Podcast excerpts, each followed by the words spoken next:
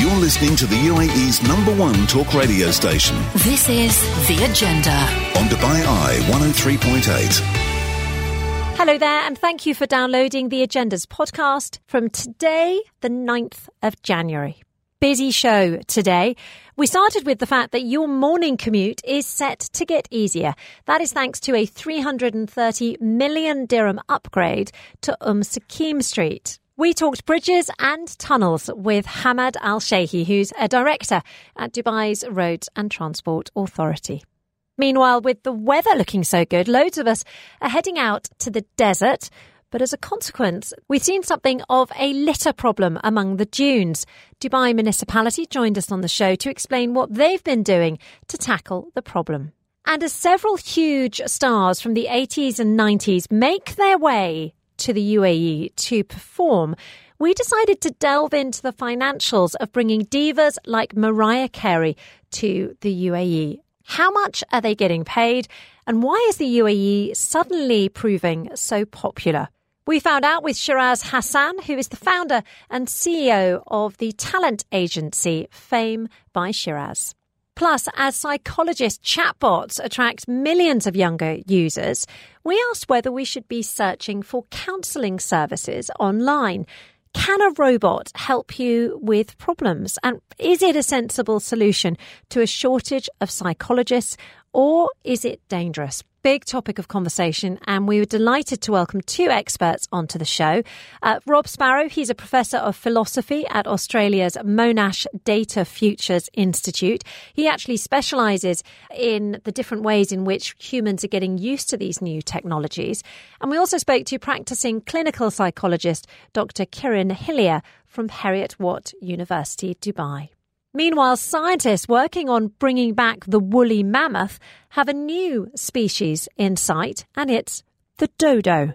Lead paleogeneticist Ben Lamb from Colossal Biosciences explained all on the show today. Plus, Chris McHardy, our editor of sport, brought us up to date with all of the latest headlines, both on and off the pitch.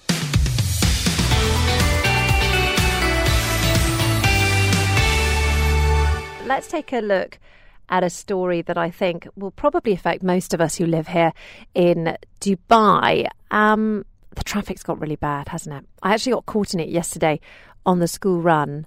Did you were you out on the road? Did you notice how bad it was around 4:30 5 p.m.?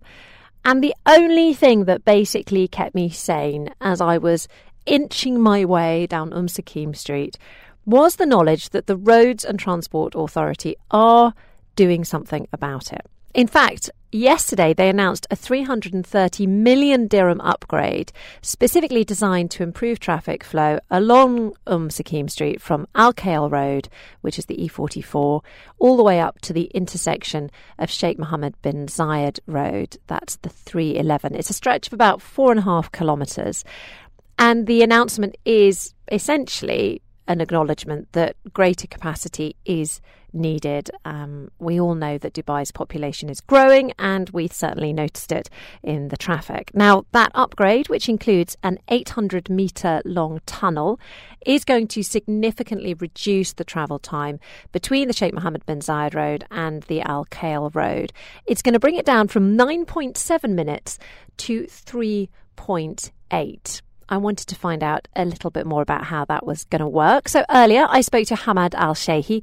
He is a director of roads and traffic for Dubai's Roads and Transport Authority. And he told me a little bit more about the strategy. The project of uh, improvement of Umm Suqeim Road is coming as per the RTA master plan, which is undertaken by the direction of His Highness Sheikh Mohammed bin Rashid Al Maktoum, followed by His Highness Sheikh Hamdan bin Mohammed bin Rashid Al Maktoum. It's to improve the road between Al Khail Road and Sheikh Mohammed bin Zayed Road. Within that improvement, the capacity of the road will be doubled and will be increased 16,000 vehicle per hour adding a tunnel, which is in the intersection in front of King School and Al Barsha South intersection.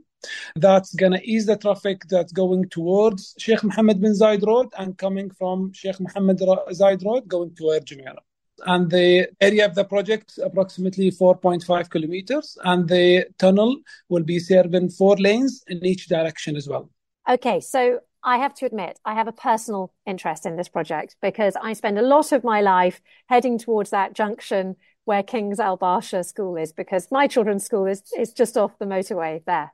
So, can you tell me a bit more about where the tunnel will be? Is that going to be around that junction with King's Al Barsha, or is that further down the road? So simply the tunnel will be passing the current intersection, giving a through movement for the traffic that's going on Umm Suqeim Road. And the intersection will be serving Al Barsha South, where the schools are, a couple of schools and communities as well, as well as King School on the other side of the intersection. So this will ease the traffic in the morning, giving connectivities, entry and exit, as well as will ease the movement of the through traffic that's going on in Musgame towards Jumeirah and towards Sheikh Mohammed bin Zayed Road. When is work due to start? Because I know that this is the announcement of youth actually awarded the contracts, haven't you? Yes, we uh, have awarded the contract. Uh, we announced that we start immediately. The work has already been started on site. Work started for the services and underground utilities, and soon the public will notice the roadworks happening and the tunnel work happening. I have to say, I have noticed, like I say, I spend a lot of time on the road. I have noticed some works going on on other side. I actually thought you were just going to expand the road. So to hear that there's going to be this tunnel is very exciting indeed.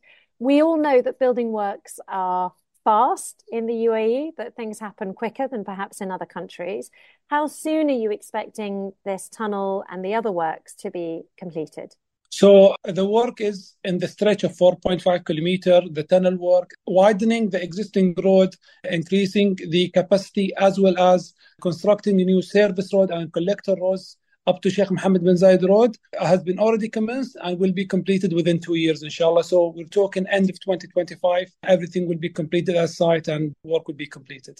So I'm really intrigued at the idea that the RTA chose to build a tunnel because, of course, that's quite expensive compared to you know, other methods of doing things. So why a tunnel rather than a, a bridge, for example? You know, how what is the thinking that goes into the designing of these new roads? So when it's come to design, we include technical perspective as well as quality of life perspective. From technical point of view, we consider the future movement, the, the future infrastructure, future maybe bridges and roads, as well as the profile of the road. It's better to go down than going up as per movement and safety. And from quality of life perspective, we consider noise, we consider the privacy of the residential area around the tunnel or around the, the road in order for us to reduce the impact on the uh, residents living around the area. So in this area specifically, from t- technical and from quality of life point of view, it's better to do the tunnel in terms of privacy, reducing the noise, since we are looking at South, South and a lot of residential area close to the tunnel. So this will be constructed as a tunnel. Same wise as the future movement and the future projects will be coming in the area, the tunnel will serve the future movement, which is will be considered within the work. Obviously, everyone talks about the traffic a lot in Dubai at the moment. You know, we've seen this fantastic population increase, but as a consequence, we've certainly noticed that the roads have got busier. Is that something that you guys are aware of at the Roads and Transport Authority? And is it a big focus for you to try to ease those traffic concerns?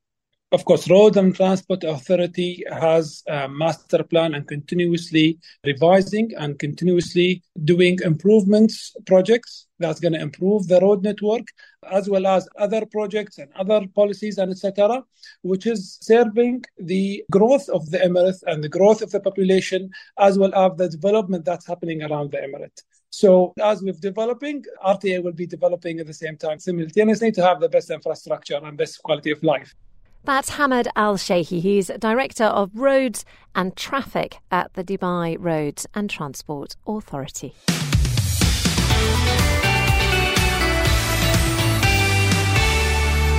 I've got a question for you. Have you been out to the desert recently? It is amazing weather at the moment, a really good time to sort of do a trip to the dunes although a little bit chilly for camping. I'm not sure I'd want to be staying there overnight. Uh, we went out just before Christmas, and I was reminded at how brilliant a place it is for the children to run around. Uh, it, you know, you really do feel like you're out in nature. But I have to say, I did notice quite a lot of litter, quite a lot of rubbish lying around on the ground. And it, and it really surprised me because it's such an eyesore against the sand that I'm amazed that anyone can sort of leave it behind, if you know what I mean. But it got us all thinking here at Dubai Eye 103.8 about who actually is responsible for keeping the desert clean. And it turns out uh, that in Dubai, it is the municipality. Now, Jen tracked them down, and I caught up with Hussein Abbas last night. Now, he is the specialised hygiene section manager for Dubai municipality. The line, I have to admit, wasn't fantastic, so you might need to turn your radio up a bit, um, but it's really interesting to hear from Hussein how his organisation manages the problem. Dubai municipality monitor the cleanliness of the city on daily basis and we have approved plans for this one. We have areas that crowded with visitors now, especially with this pleasant weather that starts from November until end of March.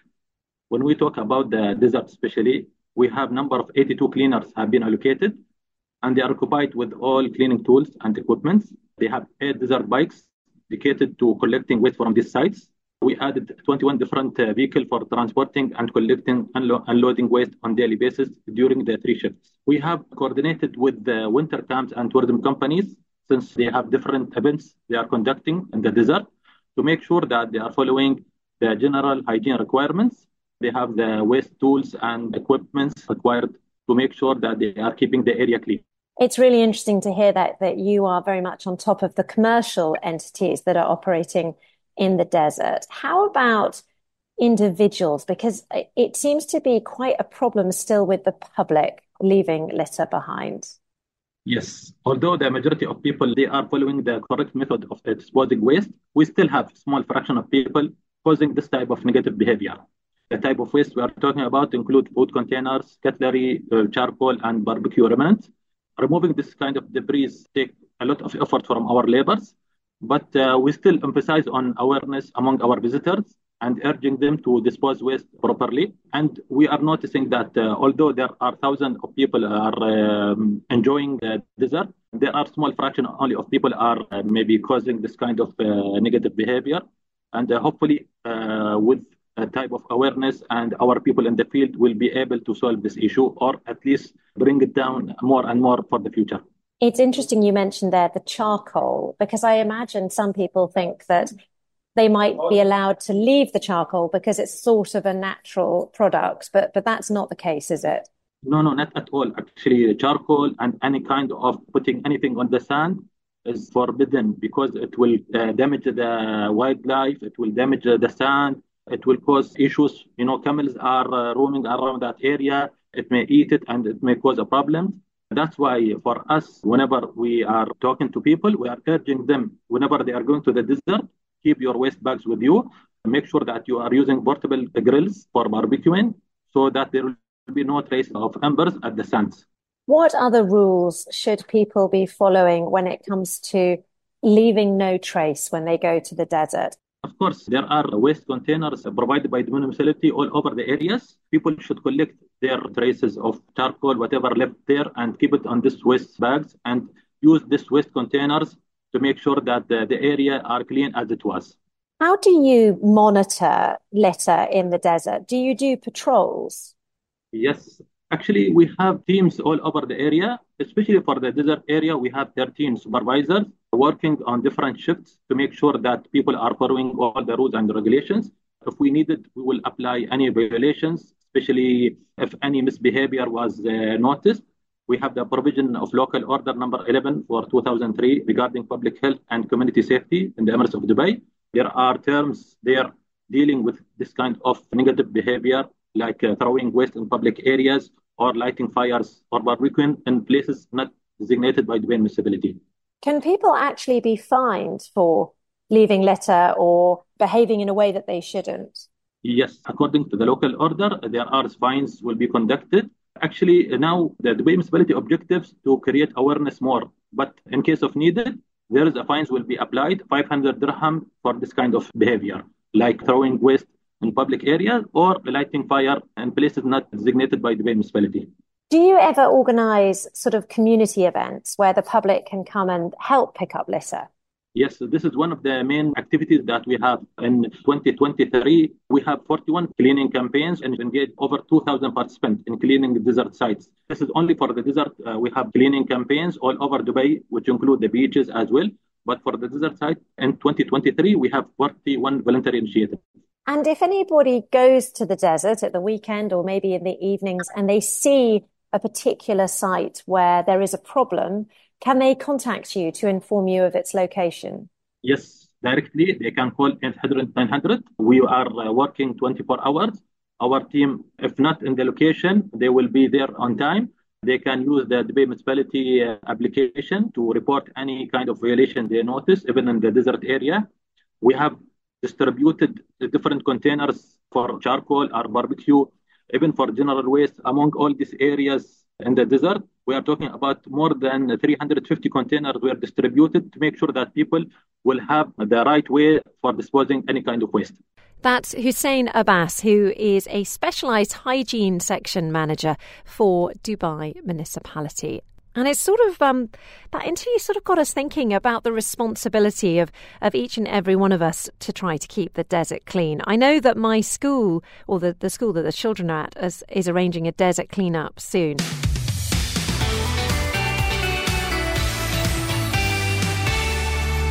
Hello there, welcome back to the agenda. Right, we're turning our attention now to a really interesting discussion point. Um, and as usual, I'm going to start with question. Um, I want to know if you've ever had therapy.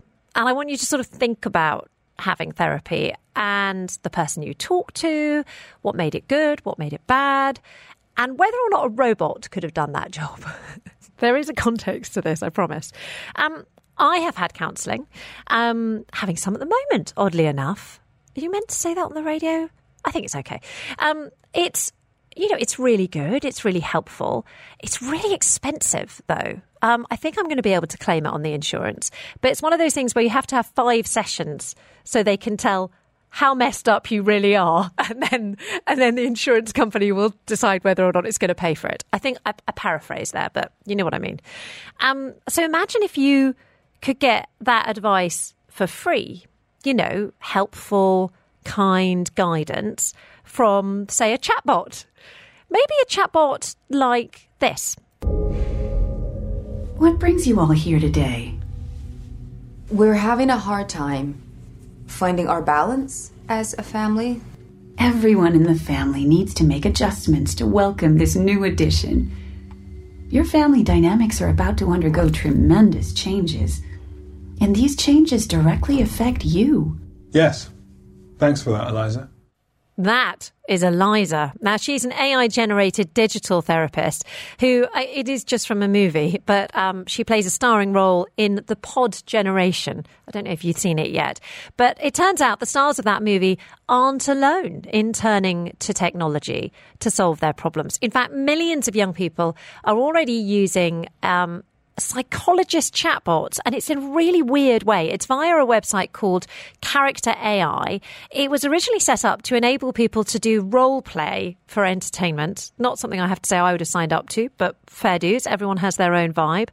Um, but but some of the users, instead of creating a sort of Harry Potter chatbot, which would pretend to be Harry Potter, they created characters with therapy or therapist or psychiatrist in their name. And one of them, who just calls itself psychology, or no, psychologist, has actually attracted more than 18 million hits since November. That means 18 million people have turned to that specific chatbot for help arguably. Now, uh, this is a BBC story. We found it on their website. You know, full full credit to them. But it has really got us thinking. Can a robot help you with your problems? Is it a sensible solution? To what we are seeing at the moment, which is a massive shortage of psychologists? Or is it dangerous? Joining me now to discuss the topic are two experts in this field. We've got Rob Sparrow, he's a professor of philosophy at Australia's Monash Data Futures Institute. I've been told how to pronounce that, and I think I've probably just got it wrong again. Apologies if that's the case, Rob. Thank you very much indeed for joining me on Teams. How are you? I'm well, thanks. It's a pleasure. Happy New Year to you. And then in the studio with me, I have Dr. Kieran Hillier, who is Assistant Professor in the School of Social Sciences at Heriot Watt University, Dubai. Interestingly, also a practicing clinical psychologist. Uh, Dr. Hillier, thank you so much for coming in to join us. Lovely to have you with us as well. Happy New Year to you too. Happy New Year to you. And actually, uh, Dr. Hillier, I'm going to start with you because mm. I think quite a lot of people might think they know what a psychologist does, mm. but they might be completely wrong. Right. Um, so, and it really does frame our conversation here. So, you know, from a practical point of view, what do you do as a clinical psychologist? What do I do? what do you do?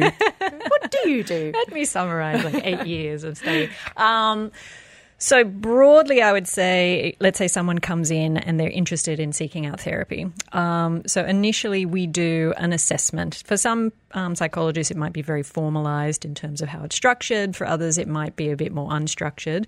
But we're trying to ascertain um, what it is that the person um, has sought out therapy for, what's their goals, um, and what we feel like would be the most appropriate form of intervention. And that can often involve education as well, because some people might come in with quite a lot of concerns, and it might be the case that actually no, that's that's quite normal for that process to be happening, particularly around areas such as grief.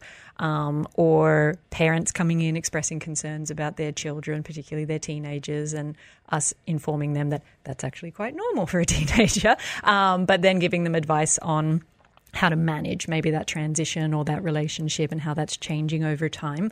Um, but I'd say like a, a, very big part of it is building that what we call a therapeutic alliance. So making the person feel comfortable that they can feel vulnerable um, in going into some quite um, sensitive, personal stuff and trusting you with that information, feeling like that you're going to treat that respectfully. And then based on that, then you devise um, an intervention plan, what you think would be the most appropriate form of therapy um, that would be most beneficial to that person. And that might not necessarily mean working with you. I think an important part of our role is determining, well, I'm not the best placed person for you because actually this might be more of a, a physical health condition, um, which is having like mental health um, effects. But then it's most appropriate to target the physical ailment first, and then we can see um, if that then corrects, you know, the mental health difficulties. Or it might be I'm not the best therapist for you, um, either because of uh, preferences in terms of who they want to be working with or the type of therapeutic modality that you think would be most helpful for that person. So, an example like EMDR. Um, which is often used for like more trauma focused um, difficulties, is not something that I am trained in, but I certainly will then, if I think that's going to be beneficial for someone, I might refer them on to another specialist who can do that.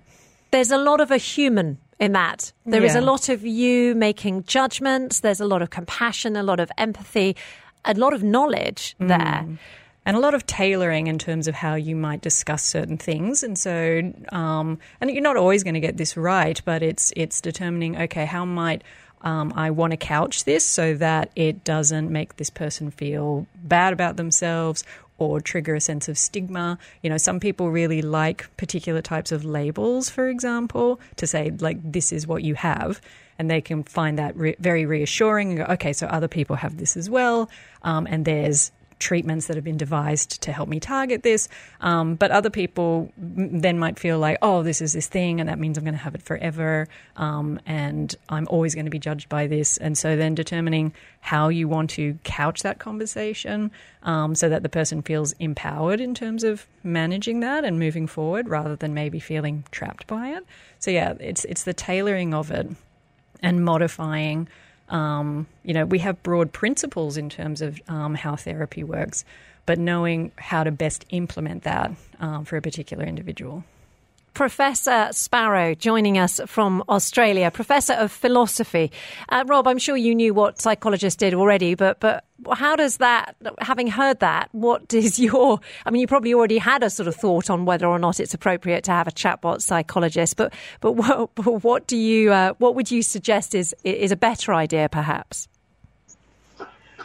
Um, so I am very worried about people trying to address mental health conditions or indeed being required to address mental health conditions uh, using an app.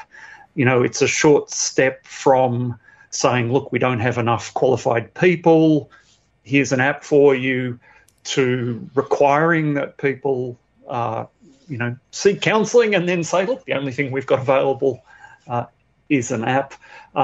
I think what Dr. Hillier was saying about context and the connection to medical and lifestyle issues is really uh, important here. I think there's a lot going on uh, visually in a counselling um, environment. People are looking, uh, counsellors or psychologists are looking at the patient, seeing what their affect is. You know, are they biting their nails? Are they, you know, shaking with anxiety? There's a whole lot of contextual signals that I can't imagine uh, the apps being able to pick up on. And of course, I don't um, expect that they're governed by an appropriate code of ethics. They don't have the right uh, responsibility to the patient or responsibility to third parties that is also uh, important here. If I'm talking to you in a counselling situation, and I reveal uh, that I'm, you know, obsessed with killing the prime minister, or I'm obsessed with you know, that my partner's cheating on me and I have fantasies of violent revenge. Uh, you know, in some circumstances, councils will have an obligation to um, alert people. And again, I can't see the apps doing uh, any of that. So, I mean, you know, I don't think everyone who's going to character AI psychologist app is really seeking therapy. I think some people are just role playing, talking to a psychologist. Uh, but the idea that these things are going to provide the services of a psychologist, I think that's um, uh, a worrying fantasy. What we're going to do is continue this conversation after the break. Uh, I may have to start playing uh, devil's advocate to try and sort of tease out some of the sort of various uh, different strands of this conversation. But I am delighted to say we've managed to persuade uh, Professor Rob Sparrow to stick with us. Also, Dr. Kiran Hillier. We can just lock the door on her. She's in the studio, so she can't escape. Um, but we will be continuing our conversation on this. Loving all the comments that are coming through already. Thank you very much. Talal, who says we really need a huge human aspect or emotional intelligence to make counselling sessions effective. I have to say, I wonder whether if you if you only had a little worry or a little problem and it was two in the morning and there was no one else you could call, I wonder whether in that context, using a chatbot could ease a sort of worried mind. I, wonder if there is still a role for um, for an online facility. So we are going to get into the details of that in the coming few minutes. This is The Agenda with Georgia Tolley. On Dubai Eye 103.8, the UAE's number one talk radio station. Welcome back to the show, and we are in the middle of discussing whether or not it's appropriate to use a chatbot as a psychologist. Um, there is a reason for that. It's because millions of young people are apparently already asking AI for advice. And joining me to give us sort of two unique insights on this topic is uh, our two experts in the field. We've got Rob Sparrow. Now, he is a professor of philosophy at Australia's Monash Data Futures Institute, uh, where he specifically sort of specializes there in looking at the way in which, um, you know, the, the sort of uncomfortable real world ethical implications of adopting these sort of new technologies. I've also got Dr. Kiran Hillier, who is a professor in the School of Social Sciences at Heriot Watt University, Dubai. She's also a practicing clinical psychologist. And uh, Dr. Hillier, I'm going to come back to you now, actually, because I, I wonder whether you could imagine your job being done by a robot. I can imagine parts of my job oh, interesting. Um, I think, and I, I definitely agree with Dr. Sparrow's concerns around is this an admission that we don't have enough um, psychologists, professionals, which I definitely agree with. Um, and then you have issues of access because, as you mentioned, it's very expensive. Um, and so then does that point to the need for more psychologists in the public health system? Uh, and so it's this it's it's this difficult like navigation between um, how do we ensure best services um, for people so as not to create unintended damage? But how do we also meet the very high demand for these types of services? And I think um, these types of technologies are going to help assist with that. Where, given their current capacities, where I see that they're most useful is in like initial intake and triage um, perspectives, where you know you might then have them answer a series of questions, and then you could direct them to the most appropriate services, or you could then give them some psychoeducation about um, basic management techniques. Um, so I think in the areas of psychoeducation and broad management, um, that can be very helpful because, as you know, the scenario you mentioned would be if someone is quite distressed at two in the morning, and it's not going to be really feasible for them to access a real person, but then could they type like what might be some grounding exercises that I could do, or like I'm having a dissociative episode if they're aware of that, and so what might help bring me back. Um, That's interesting, actually, because I think quite often psychologists do start with a, a survey as such. And, mm. and, of hmm. course, that type of thing could be done online. Um, Professor Sparrow, I'm going to bring you in now. You know, is from your perspective, are we in a situation here where just because we can use a chatbot for a, as a sort of surrogate psychologist doesn't mean that we should use them in that way? Look, I don't think we should use them uh, in that way. But I mean, one of the things that's obvious with this technology is it's going to be very hard to regulate. I mean, already there are any number of these things out there. Uh, they're not going to be governed by national bodies. Anyone who's online be able to access a bot uh, somewhere in the world uh, where regulation is very uh, lax. Uh, so we are going to be living with these things. Um, I do. I, mean, I, I, guess people often overestimate uh, the role played by uh, human relationships in um, therapeutic relationships. I, I, guess everyone wants to think it's that special connection they have with their therapist, and there's some evidence that the type of therapy doesn't matter very much in terms of outcomes, that people seem to benefit from being listened to by somebody uh, with a sympathetic ear.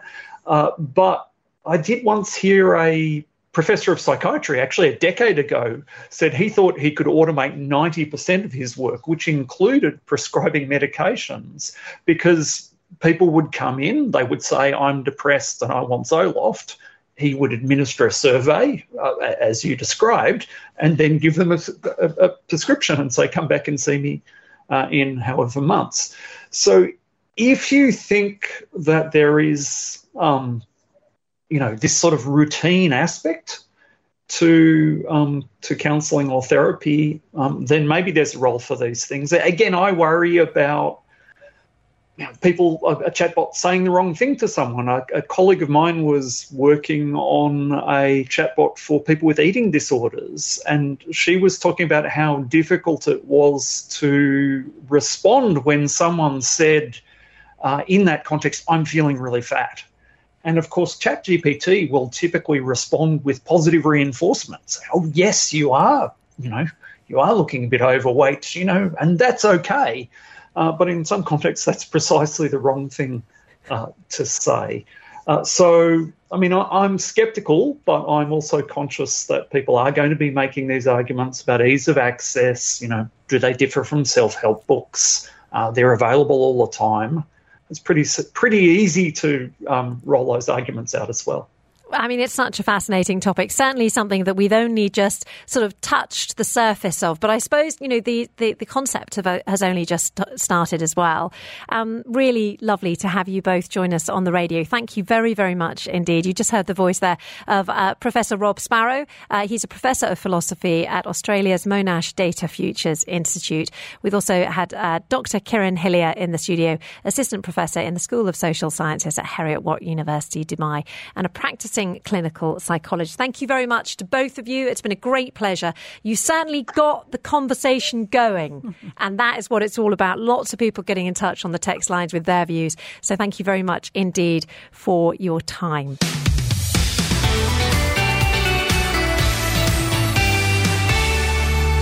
You might have heard me mention it yesterday. Over the weekend, I headed down to Saadiyat Island to see Mariah Carey in concert. I very proudly bought the tickets because I am something of a fan.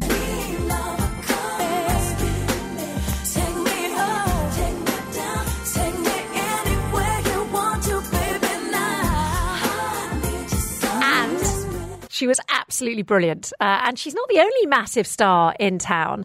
We've got Take That performing this weekend in Abu Dhabi at the Sale GP, the Mubadala SailGP. That's on Saturday. We've got Sting coming before the end of the month. Simple Minds are going to be at the Coca Cola Arena in February. And then what was the other band? Oh, Wet, Wet, Wet. They're one of several throwback acts. They're going to be performing at the Rewind Festival at Bla Bla. Um, that's in Dubai. And that reminds me that um, I saw Nile Rodgers uh, back there in November. Nile Rodgers, I had no idea. He basically wrote nearly every single song you've ever heard of. Uh, I mean, really extraordinary star. But of course, a sort of legacy star. You know, he was big in the 80s, he was big in the 90s. And it just got me thinking, you know, what are the financials of bringing divas like Mariah Carey to Abu Dhabi? Because it was quite a boutique audience. It, you know, it was a proper audience, it wasn't a private party or anything, but it was quite a small audience. And I was just like, how on earth are they paying for that? and I wanted to find out. And so I went to a man who knows. Uh, Shiraz Hassan is the man who knows. He's the founder and CEO of Fame by Shiraz, well known for bringing some of the biggest art, both artists and stars and actors to the UAE for sort of personal appearances. And uh, I'm delighted to say he's managed to make time to come into the studio. Shiraz, thank you so much for coming into it's Dubai an absolute pleasure. Too busy yesterday. I want. Can I say what you were doing yesterday? Yeah, go for it. He was having a meeting with the uh, the producers of Dubai Bling. Oh yes, watch out, guys. Yeah. I can't say anything, but Oh my big meeting. goodness, it's quite exciting. So, um, just to give you a sense of how busy this man is, uh, very, very good of you to come in. How come we're seeing so many of these really quite impressive stars in the UAE at the moment? So first of all, um, I have to give a really big respect to the government. Yeah. Okay, first of all, because what they have done, they have opened up hospitality on another level. I've traveled the world with celebrities all over the world, with big stars, J Lo, you know, Zendaya, Kardashians, Bieber, Miley Cyrus. I've traveled. There's not one country in the world that treats a celebrity the way they are treated in Dubai and Abu Dhabi, hands down. Let's start there. Interesting. So they have a great time when they come here. Oh, believe me, I've been everywhere, and I've go when when you're with a celebrity, you go to the top of the line, right? You meet the prime ministers, the kings, the royalty, so you go. But what the UAE has done, not only is it a safe place, but when it comes to hospitality, giving there's something called triple VIP, which I can tell you right now. I have a team right now that are working with some of the biggest stars at the Golden Globes over the last you know last day or so, right? Yeah. There's no such thing as VIP compared to when you come to Dubai. So let's start there, right? The way they're treated. So that's like posh restaurants, everything. gifts. From the moment they arrive at either in Dubai or in Abu Dhabi, it's VIP all the way until you get to the hotel, to the cars, to the security, to the customer service, to the hospitality, to the local culture. Everything is on another level in the UAE. So let's you get a taste of it, right? So when Yeah. you when you get spoilt, so straight away now celebrities are telling their managers, "Get me bookings." You know, I can tell you now after COVID and after the strike. Okay, actually, we're still having a strike right now in Hollywood anyway. But um, s- the number one place where celebrities in Hollywood want to come right now is here, That's so Dubai interesting. and Abu Dhabi. They want it. Before you would have to call an agent, call a publicist, call a manager, and you're fighting, you're hustling, and everything. Now the stars want it.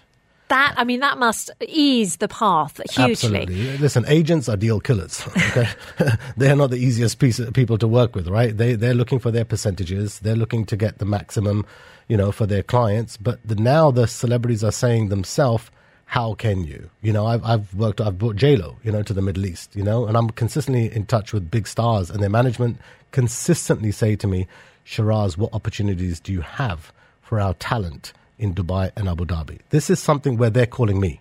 That I mean, that is just an amazing scenario. Yeah. But what are the financials of mm. these events? Because mm. obviously, although they want to come, mm. they still want their fee. Of course, they want their money, right? Yeah, You know, and, you know. I have to say, events like the Saadiyat Nights, many, in fact, many of the events that we've been to here, it doesn't look like they're necessarily making a profit because. So, for example, if I go to a concert in London, hmm. you're going to have to pay a thousand dirhams for a half decent ticket. Not even, in hmm. in fact, high up in the gods, frankly. Hmm. Here, it's more like 300 dirhams. And, and so I just, how are they, are they not making money? So money? first of all, there's two different ways, right? If they're going on a world tour, Yeah. Right. So you've got your big companies like Live Nation and, and other companies around the world that are doing this. They'll pay the artist one big lump sum. Okay. Okay. So you've got to travel all over the world, and based upon performance on each city, you get even more bonuses. So they're going to show up anyway around the world. So they're already on a world tour. So they've already got their, you know, their flights, their accommodation. It's already mapped out, right? So they have their prices. But if it's a special appearance, right? And I'll tell you, uh, just as J Lo as an example, right?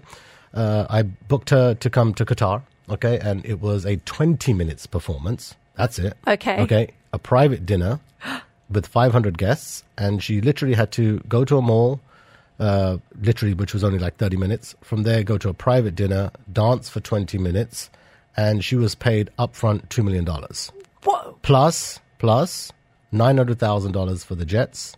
Okay. Okay. Then plus plus your dancers, your you know your staging, your rehearsals, and you know your malls, your activations. You, you're in at five mil at this point, you know, and then plus obviously the fame fee, of course. What, that, Of that, that's, course. that's at least 50% on top of, Of that. course, at course, least. right. How about, um, you know, when you see a big star performing at the Abu Dhabi Grand Prix hmm. or Mariah, frankly, hmm. or, I mean, any of the big stars, like take that, are going to hmm. be at the sale GPM. There's only three of them, so maybe it's a bit of cut price. Yeah. But what are you looking at? I mean, we were, I was arguing with my husband. I was like, five mil. You know, she's a huge star, Mariah. Surely it's five mil. He was like, no, I think more one. Like, because Yeah. he thought I was just banding around Yeah, big numbers so, for the sake so of it. here's how it goes, right? So first of all, you are right. You know, it is tough to make money. So Yeah. that's why you do need government support. Okay. Right, absolutely. Okay, without the government putting out the red carpet and giving all the spec, any promoter can do whatever. But if you don't have the backing from the government, it starts there.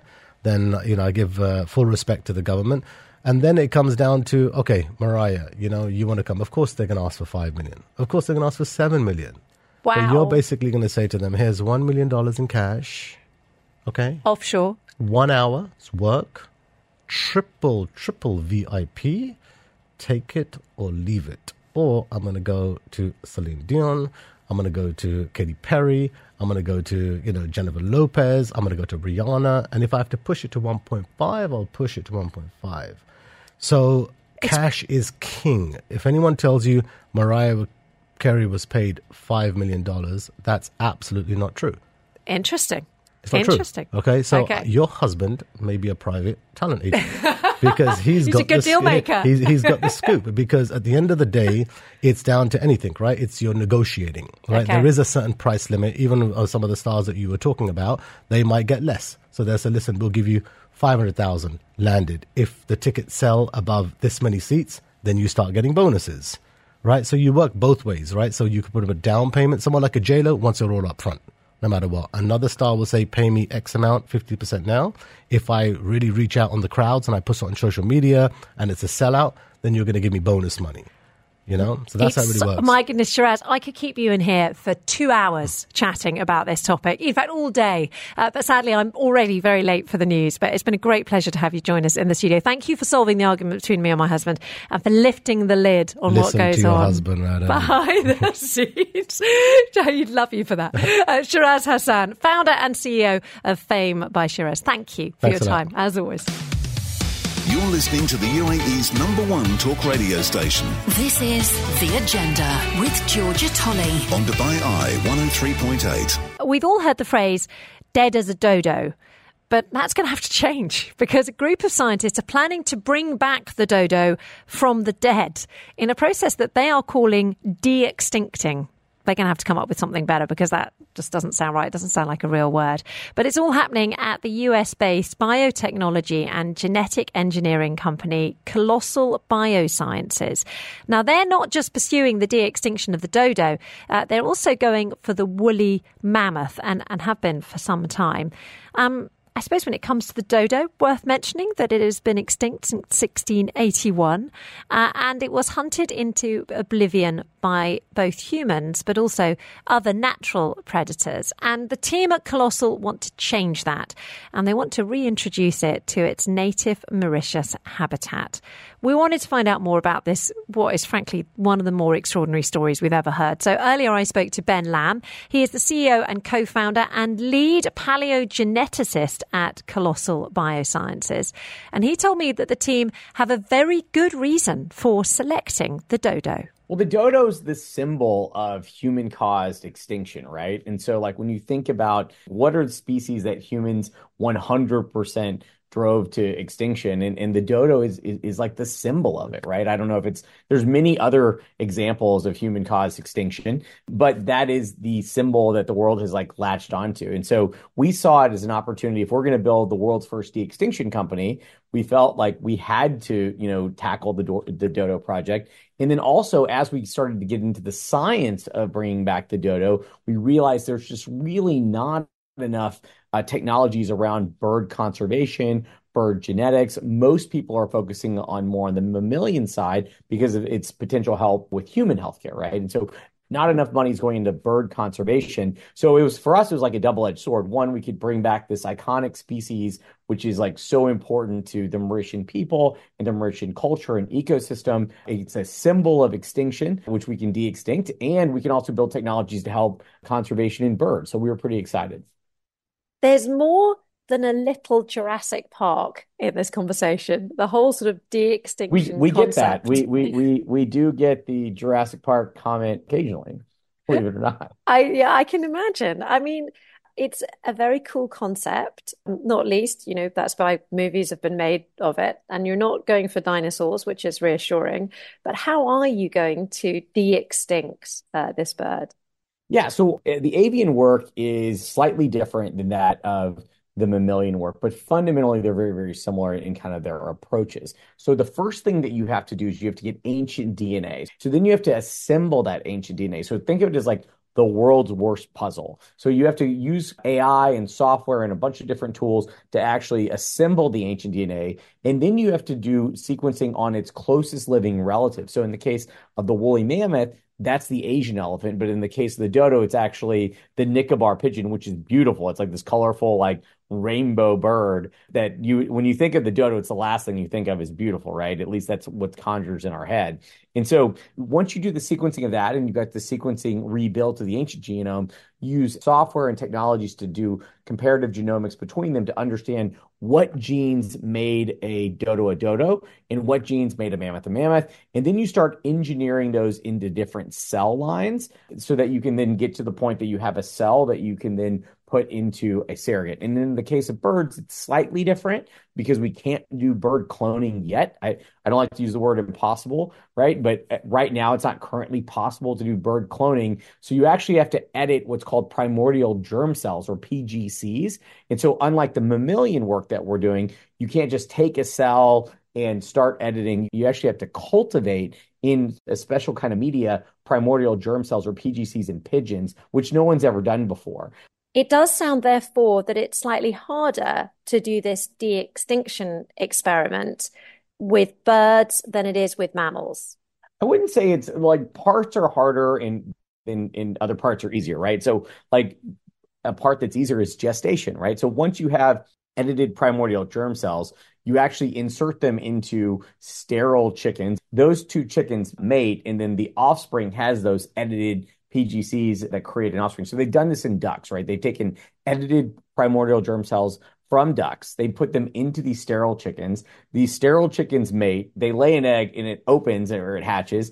And guess what? It's a duck, right? Isn't that that's crazy, right? So I will say that what's great about birds is, you know, it happens in about 30 days. It's self-contained and it grows mostly ex utero, right, in an egg. And and so it's a lot easier on the gestation side, unlike our mammoth project, which is 22 months of gestation in an elephant, right? So you got to transfer the embryo and do IVF in an elephant. It's a much harder process. And so there's parts of the project with the, the birds that are much harder in terms of cultivating those primordial germ cells on the front end. But then the back end of the project's significantly easier because gestation happens in an egg. I wish we could grow elephants in eggs, but we can't currently. Can I talk about something else that's probably quite difficult? And that is the ethics around this yeah. subject. Like, is it a good idea to bring de-extinct animals back? You know, is there a concern that, you know, the ecosystem has adjusted to exist without them and to then yeah. reinsert them is a problem? Yeah, so I mean, so we're working with Mauritian Wildlife Foundation and the Mauritian government, right? And so if you look at biodiversity loss, we are traveling towards a cliff where we're going to lose up to 50% of all biodiversity between now and 2050 if we don't do anything. Modern conservation works, but it doesn't work at the speed we need it to in the world, and the speed at which humans are destroying the planet and changing the ecosystem. And most people don't realize this, but a more diverse ecosystem is a healthier ecosystem. It sequesters more carbon, it suppresses more methane, it, it increases food security. There's a million th- benefits that comes from a healthy ecosystem. And when you remove a keystone species, whether it's a predator like the thylacine or uh, a large herbivore that's a keystone species like an elephant or the mammoth, or even a, a bird like the dodo, the ecosystem changes, right? And so reintroduction of the dodo back into Mauritius is not one that's going to vastly change the ecosystem, but we're actually using it as an opportunity with the Mauritian Wildlife Foundation to go in and clean up and remove some of the invasive species that not only led to the extinction of the dodo, but also have led to uh, predation on some of the existing biodiversity of Mauritius that is also starting to go extinct because of these other animals, right? That shouldn't be there. And so we as humans, from an ethics perspective, have been changing the environment. We've been polluting, we've been poaching, we've been killing off these animals, and we've been ruining these different environments. And what we found is that nature's pretty smart about how it does things. And so if we can help empower nature and return it back to the state before humans started to change it, well, then we're in a better situation where the environment is a healthier, better, and, and diverse ecosystem, which is good for all plant and animal life. You may find this fascinating. They recently took a large species of tortoises that were actually in Seychelles. They've, they've been extinct now and they got eradicated from Mauritius. They reintroduced them back into Mauritius. And all of a sudden, this specific type of plant that they haven't seen in Mauritius for quite some time started to show up again. And what they found was that those tortoises with when they eat other types of plants and they eat these seeds, the way their digestive tract works is it made them more viable to grow and, and, whatnot. So there's so you, you just the reintroduction of a tortoise led to these other species of plants that used to be endemic to Mauritius start to show up again. And so that's why human involvement in ecosystems eh, has been truly detrimental to biodiversity. And so I would argue that it's unethical not to pursue these technologies because we're the ones that messed up these environments in the first place. And we have an opportunity to restore balance through technology. How soon do you reckon you're going to get this dodo thing figured out? Yeah, so I feel we feel pretty confident, right? We got a big team. You know, we've got over hundred scientists and, and sixty plus scientific collaborators from around the world in five labs. We are trying to be more judicious about announcing timelines. We have announced that our first mammoth calves we hope to be born in 2028. We feel very good about that timeline, but at the same time, I would say that we have other species like the dodo that have much shorter gestational times so I wouldn't be surprised if other species came before the mammoth. But I will say that the, the date that we have set publicly is 2028. And since that's such a big, hairy, colossal goal, we're not announcing a hard date on any other animals. But I will say, I don't believe the mammoth will be the first, if that's helpful. It, the mammoth feels like it's sort of from the dinosaur period. it does. Think- What's crazy about that is like when people were building the pyramids, there were mammoths. Like early humans also hunted mammoths, and actually, some of the predation against mammoths by early humans actually led to the demise of the mammoths, right? The mammoth was not around 65 million years ago with the dinosaurs, but for some reason, I don't know, it's because the movie Ice Age or whatnot, people put mammoths back into this like mythical time period, but but they they weren't. They actually worked, yeah. you know, only went extinct three or four thousand years ago. So still a long time, but it wasn't as long as sixty five million years ago. And so it is crazy to think that when humans were building the pyramids, there were mammoths running around. Ben Lamm there, CEO and co-founder and lead paleogeneticist at Colossal Biosciences, opening our minds to the idea that woolly mammoths and dodos could once again roam the earth.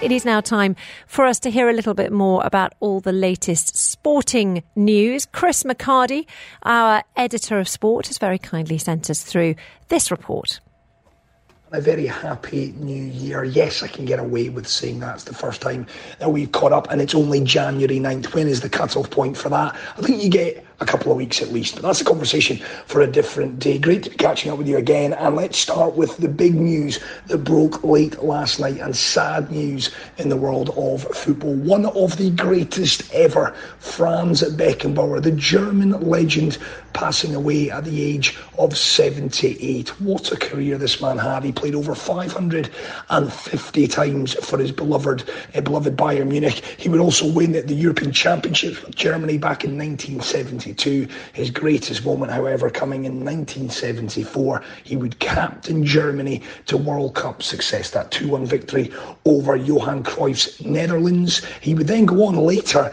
of course, to manage Germany to success in the 1998 World Cup final. An absolute superstar of a player. You know, he really is up there in the same breath as a Pele, a Diego Maradona, a Johan Cruyff was Franz Beckenbauer. He was silky smooth. He was also had a plenty of grit as well, and he will absolutely be a, a man who will be revered until eternity. What an incredible player, an incredible man he was as well, Franz Beckenbauer, who died last night at the age of 78.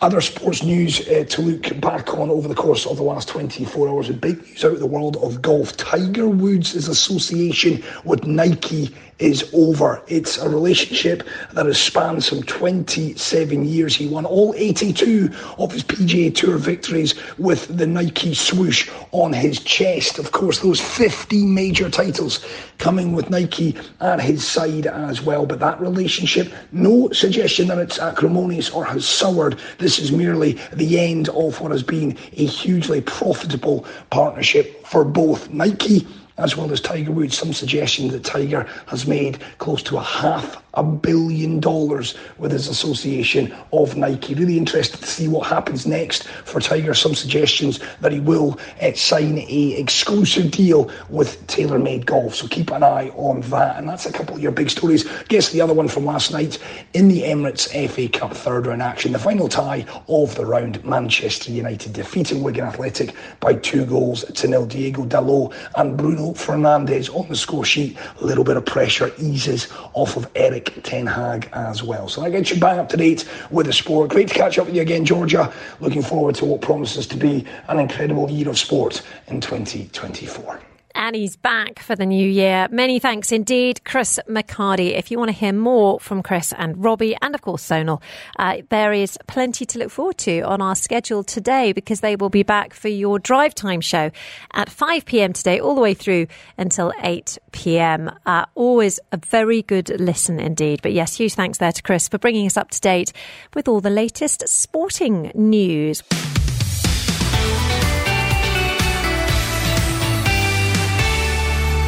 The agenda is live Monday to Friday from 10am till 1pm.